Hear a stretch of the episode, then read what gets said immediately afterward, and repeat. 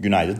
Ee, uluslararası piyasaları Cuma günü e, tarım dışı istihdam verisi e, tabii e, damgasını vurdu. O taraftaki gelişmeler piyasa fiyatlamalarını etkiledi.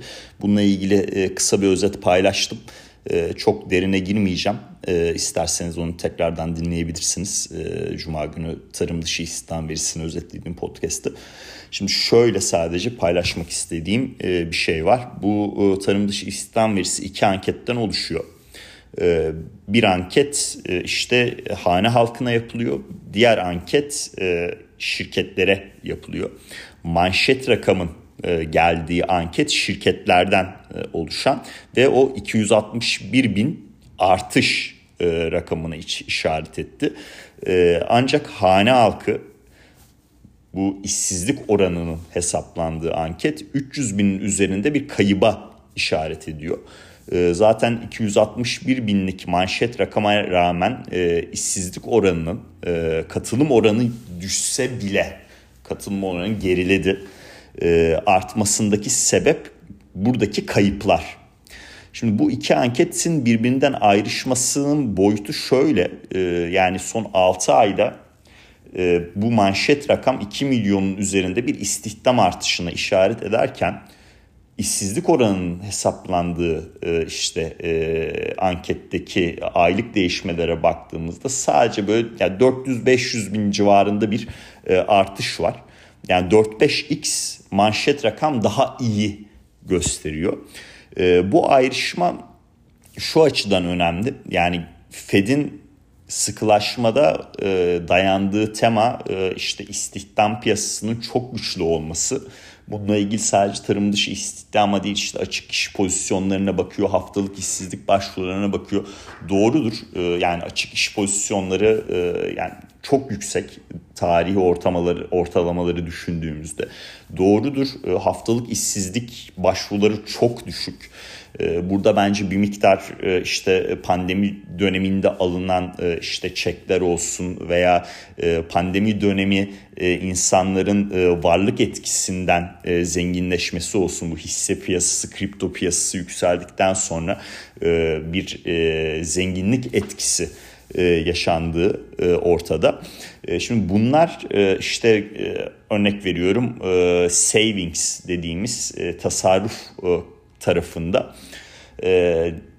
aylık bazda böyle baktığınızda evet pandemi öncesi zamanlara geldik ama totale baktığımızda topla, hane halkının toplam tasarrufu pandemi öncesine göre hala yukarıda. Dolayısıyla e, insanlar işsiz de kalsa anında gidip işsizlik başvurusuna başvurmuyor olabilir. Böyle bir e, durum da e, söz konusu. E, bir noktada bir noktada işte şirketlerden gelen açıklamalar e, bu tarım dışı istihdam verisinin içindeki anketlerde yaşanan iki tane anket içindeki yaşanan ayrışmanın e, istihdam piyasasının yani çok güçlü seyri yorumlarından e, Fed'in faiz artışlarıyla beraber e, artık güç kaybına geçiyor e, noktasına gelmesi lazım. E, yani bir örnek vereyim Elon Musk Twitter'ı satın aldı. E, Twitter'ı satın aldıktan sonra yapacağı ilk hamlenin e, işten çıkarma olacağını e, naçizane belirtmiştim. E, yani çok gerçekten zaten ortada olan bir şey. E, çünkü şirketin kendi kendini çevirmesini istiyor e, Elon Musk. E, ve bununla ilgili olarak e, maliyetleri azaltacak. E, yani e, çok enteresandır. E, hatta e, parantez içinde bence çok komik de bir durum. E, yani yakışmayan bir durum en azından öyle söyleyeyim. E, şirketten çıkardıkları bazı kişileri yanlışlıkla çıkarmışlar. Yani hafta sonu e, ya biz sizi işten çıkardık ama yanlışlıkla oldu. E, lütfen geri gelin dedikleri kişiler var. Ee, hani e, enteresan bir e, işten çıkarma süreci. Bayağı yüklü bir şekilde işten çıkarma süreci. Ee, hani o kadar çok kişi işten çıkartıyorlar ki arada yanlışlıkla çıkanlar falan oluyor yani o derecede anlatmak istiyorum. Ee, dolayısıyla bu şirket açıklamaları e, bence önemi çok büyük yani ve yani teknoloji sektörü görece yüksek maaş ödeyen bir sektördür e, buradaki kazanılan paraların harcamaya dönmesi de e, oldukça tabii e, değerli bir şey ekonomi açısından. E, bunların böyle azalıyor olması şirketler bazında aldığımız haberlerde bana böyle çok aşırı derecede sağlıklı bir istihdam piyasası sinyali vermiyor. E, ama bu bugünden yarına olan bir şey değil. E, biraz zaman gerektiriyor diye düşünüyorum. E, çarşamba Wall Street Journal'dan geçen habere göre de e, çarşamba gününden itibaren Meta, Facebook binlerce kişiyi işten çıkartacak. E, o haberler e, de düştükten sonra e, bakalım e, FED açısından nasıl bir e, sürece gireceğiz. E, tarımda istihdam e, verisinde piyasa işsizlik oranına daha çok odaklandı. İşte e, veri geldikten sonra ilk başta bir sattılar. Muhtemelen manşet rakam nedenli bir satış oldu ama ondan sonra aşağıdan çok iyi topladılar ve %2'ye yakın e, yükseldi e, endeks ama ondan sonra e, gün içi baya bir satış yedi. E, bu satışın nedeni açıkçası yok. E, hani e, hani Fed tarafında ne gördük geçen hafta? Aralıkta fren sinyali geldi ama e, daha yüksek bir e, politika faizi e, 2023'te e, bekleniyor e, noktasına e, çekti. Bunun fiyatlamasına baktığımızda ya evet Aralık'la ilgili frene basma fren, durumu fiyatlanıyor. Hani e, 75 bas puan Aralık beklentisi sadece %20-22 seviyelerine falan geldi olasılık bazında. Ama gelecek sene çok daha yüksek bir politika faizinin fiyatlaması zaten bir miktar önceden yapılmıştı. Hani çok daha yüksek değil miyim de Fed'in nokta grafiği Eylül ayında paylaştığı nokta grafiğin üzerinde bir politika faizi olacağı zaten yapılmıştı. %5 civarı bekleniyordu 2023 Mayıs'ta. Bu sadece %5.15'e e, çıkmış durumda. E, hani e, o tarafın fiyatlaması gelmedi. Benim nacizane düşüncem o tarafın fiyatlaması gelmediği sürece yani 2023 Mayıs'ta %5'lerin çok daha üzerine çıkan bir politika faizi fiyatlaması görmediğimiz sürece 2022'de yeni bir düşük S&P 500 görmeyeceğimiz yönünde. Ee, izleyeceğiz, ekonomik e, verileri takip edeceğiz ee, ama genel e, durum bu. Hani orada da gün içi S&P 500 satış yedikten sonra işte 4 tane Fed üyesinin konuşmalarında Aralık ayı ile ilgili 50 e, bas puan sinyallerinin daha çok gelmesi endeksi %1'in üzerinde bir artı kapanışta sonlandırdı. E, haftalık başlığında %3'ün üzerinde geriledik S&P 500'den 2 hafta üst üste artış yaşanmıştı. Geçtiğimiz haftayı eksi kapattık ama bu hafta tüfe tarafında eğer çok ciddi olarak terste kalınmazsa ki aslında bir önemli bir yıl dönümü bu hafta. E, yani Fed'in e, biliyorsunuz geçtiğimiz seneki 2021'deki e, en büyük yanlışı geçici geçici geçici noktasında ısrar etmesiydi. Yani günün sonunda enflasyonun geçici olmadığını hep beraber gördük. Bu geçici olmadığının anlaşılması ve Fed'in pivot sinyali geçtiğimiz sene Kasım ayında geldi. Kasım ayında 2021 Ekim ayı enflasyon verisini aldıktan sonra bunu yaşadık. Dolayısıyla işin üzerinden bir sene geçti. Ee, bir senedir enflasyon geçici değil ve oldukça yani çekirdekte çok daha yüksek seviyelere yükseldik. 2022 Mart ayından itibaren e, yani Fed'in 1980'den beri en sert sıkılaşma sürecinde bulunuyoruz. E, dolayısıyla hani yıl dönümünde e, bakalım bu sefer piyasayı rahatlatabilecek bir e, tüfe verisiyle karşılaşabilecek miyiz? Perşembe günü bu e, takip edilecek.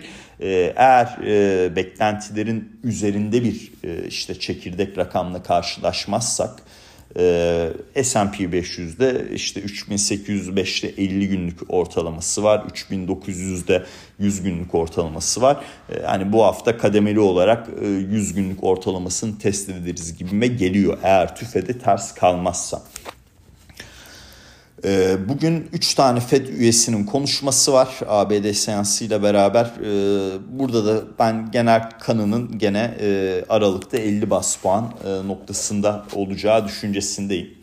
Ee, Cuma günü e, ABD tarafından finansal istikrar raporu yayınlandı. Bu senede iki defa yayınlanıyor. Bu raporda faiz artışlarının çok daha yüksek seviyeye gitmesi durumunda finansal istikrarı bozabileceği ve global ekonominin gidişatı da düşünüldüğünde e, açıkçası e, çok hoş bir e, durum yaratmayacağı belirtiliyor. Yaklaşık 80 sayfalık bir rapor yani detaylı hepsini okumadım özet haberlerini okudum rapordaki grafikleri inceledim. Anladığım kadarıyla yani çok ciddi bir borçluluk sorunu yok. Ee, işte e, hisse senedi piyasasındaki e, risk primi e, ortalamalara tarihsel ortalamaya geri gelmiş durumda.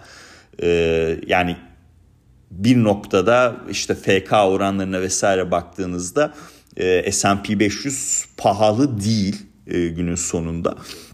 Ee, ama e, bence en önemli raporun en önemli noktası hani hızlıca baktığım zaman bu tahvil piyasasındaki likidite noktası.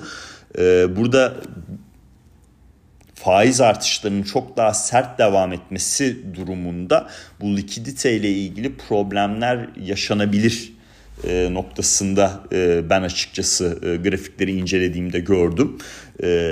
Ama dediğim gibi bütün yani 80 sayfanın hepsini okumadım. Dolayısıyla hani ben kısaca bir yorum yapıyorum sadece. Dolayısıyla hani Aralık'ta 75 değil 50 seçimi bu açıdan da makul gibi duruyor. Ama yani bu haftaki e, tüfe verisi kesinlikle terste bırakmaması lazım bunun için yoksa piyasa e, tekrardan push edecektir. Yani push'tan kasıt 75 e, olasılıklarını %20'den arttıracaktır yukarı yönlü. Yani enteresandır. İşte FED toplantısında işte Aralık'la ilgili sinyali doğru bir şekilde yakaladığımızı düşünüyorum. Toplantı sonrası Aralık'ta 75 bas puan e, olasılığının işte %15 %20 bandına gerileyeceğini belirtmiştim. E, orada da okey durumlar e, ama piyasa fiyatlamalarında e, işte endeksler tarafında e, geçen haftayı %3'lük bir kayıpla e, sonlandırdık. Hani o tarafın biraz daha toparlanması lazım. Beni mutlu eden taraf işte dolar endeksinde gerileme devam ediyor. E, altın cuma günü çok sert yukarı hareketi yaptı. Gümüş %7'lik yükseldi. E, ben açıkçası altında 1690 e, hedefimi koruyorum. O geçildiği takdirde bence 1725'e doğru bir yolculuk olacaktır. ABD 10 yıllıklarında da 4.16 seviyesinin altında kalmamız önemli. Hani 1998'de bir pivot noktası var 4.16'da. Teknik açıdan onun altında bulunmamız önemli bir açıkçası e, bu saydığım diğer fiyatlamaların geç, e, devamlılığı açısından önemli bir değişken. E, onu da belirteyim e, sizlere. Şirketler tarafında Apple'dan iPhone e, noktasında işte bu e, iPhone'un 14'ün daha lüks e, segment pro modelleriyle ilgili olarak talep tarafında problem yok ama e, Çin deki işte üretim ve tedarik zincirleriyle ilgili e, sıkıntılarımız var açıklaması geldi bugün. Ee, önemli e, bir açıklama. Burada da biliyorsunuz e, geçen hafta Çin'in sıfır Covid politikasını bırakıp bırakmayacağı ile ilgili olarak çok ciddi spekülasyonlar vardı. Bu endüstriyel metallere de pozitif yansıdı. Yani Bloomberg Endüstriyel Metaller Endeksi %6'ya yakın primli e, bir kapanış yaptı geçen hafta. Açıkçası hani sıfır Covid politikasından ayrılacak mı ayrılmayacak mı ya bunu söylemek çok zor. Hani Xi'nin e, yani Çin liderinin geçmişine baktığımızda e, böyle bir e, işte sağlık krizinden dolayı ailesiyle ilgili çok ciddi sıkıntılar yaşadığını görüyoruz. Ee, işte askeri tarafta e, bir önceki işte 1960'lar olması lazım. Ee, babası günah keçisi ilan edilmişti. Aile sürgün yemiş. Ee, ablası intihar etmiş sonucu, işin sonucunda. Ee, dolayısıyla o çok e, sıfır Covid'den ayrılmak istemeyebilir. E, ailesinde yaşadığı geçmiş noktalarda düşünüldüğünde. E, ama yani bugün Çin ihracat verisine baktığımızda Ekim ayında dolar bazlı ihracatın %4'ün üzerinde bir yükseliş yaşaması bekleniyordu. 0.3 daraldı. Yani bu 2000 yani pandemiden beri ilk defa negatif bölgeye geçti öyle söyleyeyim e, ihracat e, rakamı.